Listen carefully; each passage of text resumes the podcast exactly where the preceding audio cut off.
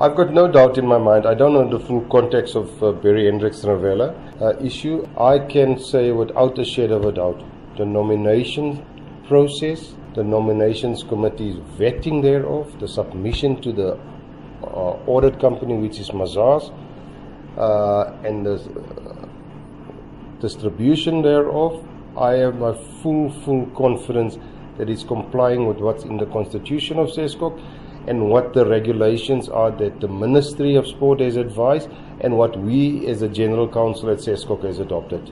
I am not uh, privy to all the discussions between the principals in uh, Ntambi uh, uh, federation or what Barry Hendrickson would say. Um, there is a lot of hearsay and I don't want to go there.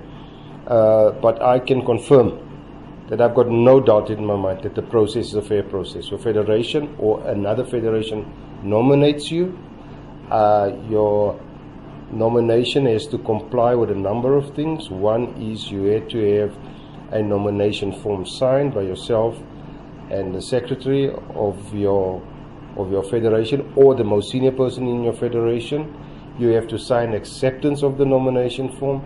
There is a regulation adopted by the General Council, which is not probably a constitutional issue, but it's a, it's a regulation that you have to submit a manifesto. The manifesto itself speaks for you and say what you uh, have done over the last years or and what you offered to um, or promised to offer to the organization.